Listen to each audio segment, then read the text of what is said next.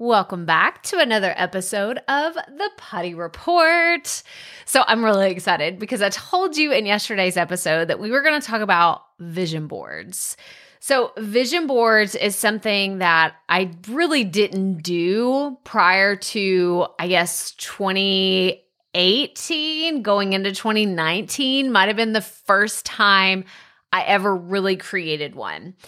And I do have proof of my very, very first one. And it's really crazy looking back how much everything on there came true.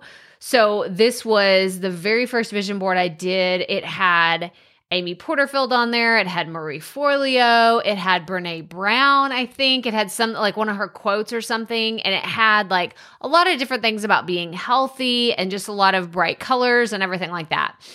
Yo, I didn't really know what I was doing. I was like, oh, these look like some fun things to put on there. Everything on there came true except for one thing, and that was podcast movement. It was speaking at podcast movement.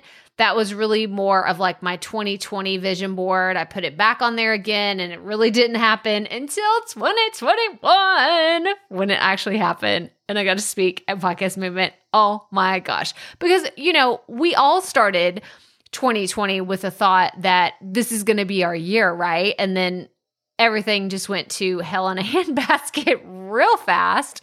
But I wanted to share a few of my vision board strategies because if you're like, well, Crystal, don't people typically use like magazines and stuff? Like, where did you get a podcast movement logo? And where did you get a picture of Amy Porterfield and Marie Forleo?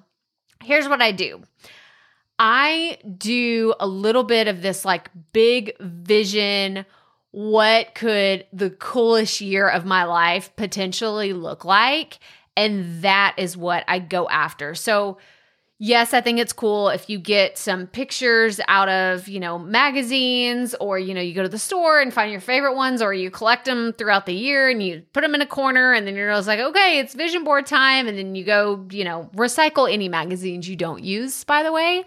But I also think it's really cool if you can get really, really specific. And that's what I'm going to do this year. I'm actually going to go and print off a whole bunch of podcast artwork of people that I want to be on their show this next year. I know it might sound a little kooky, may sound a little crazy, but I want to see that vision board on a regular basis to where I am reminded of why I'm doing more research, I'm pitching more people, of why I'm trying to grow my audience. Like there's different things. Like I'm actually going to put my revenue number on my vision board of how much money I want to make in the next year. I'm going to put some of the other stages that I would love to be featured on, some of the publications. Like I'm going to get very very specific because I don't want it to be this like, "Oh, I wish to go to Bali this year."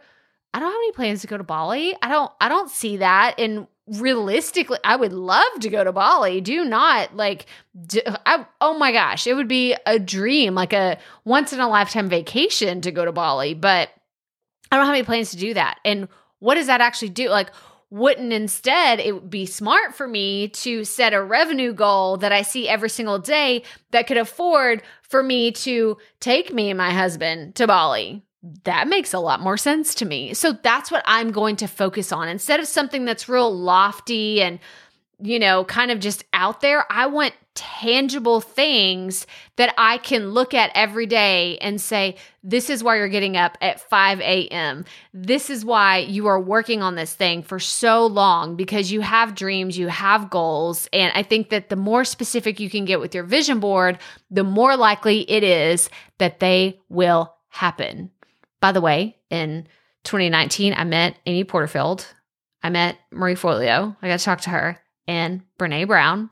What? So crazy, right? Like it's just, yeah. So super cool. Love vision boards. Look up more information on them and how to create them. But that's all I have for you today. So as always, remember, keep it fresh, keep it fun, and just keep going.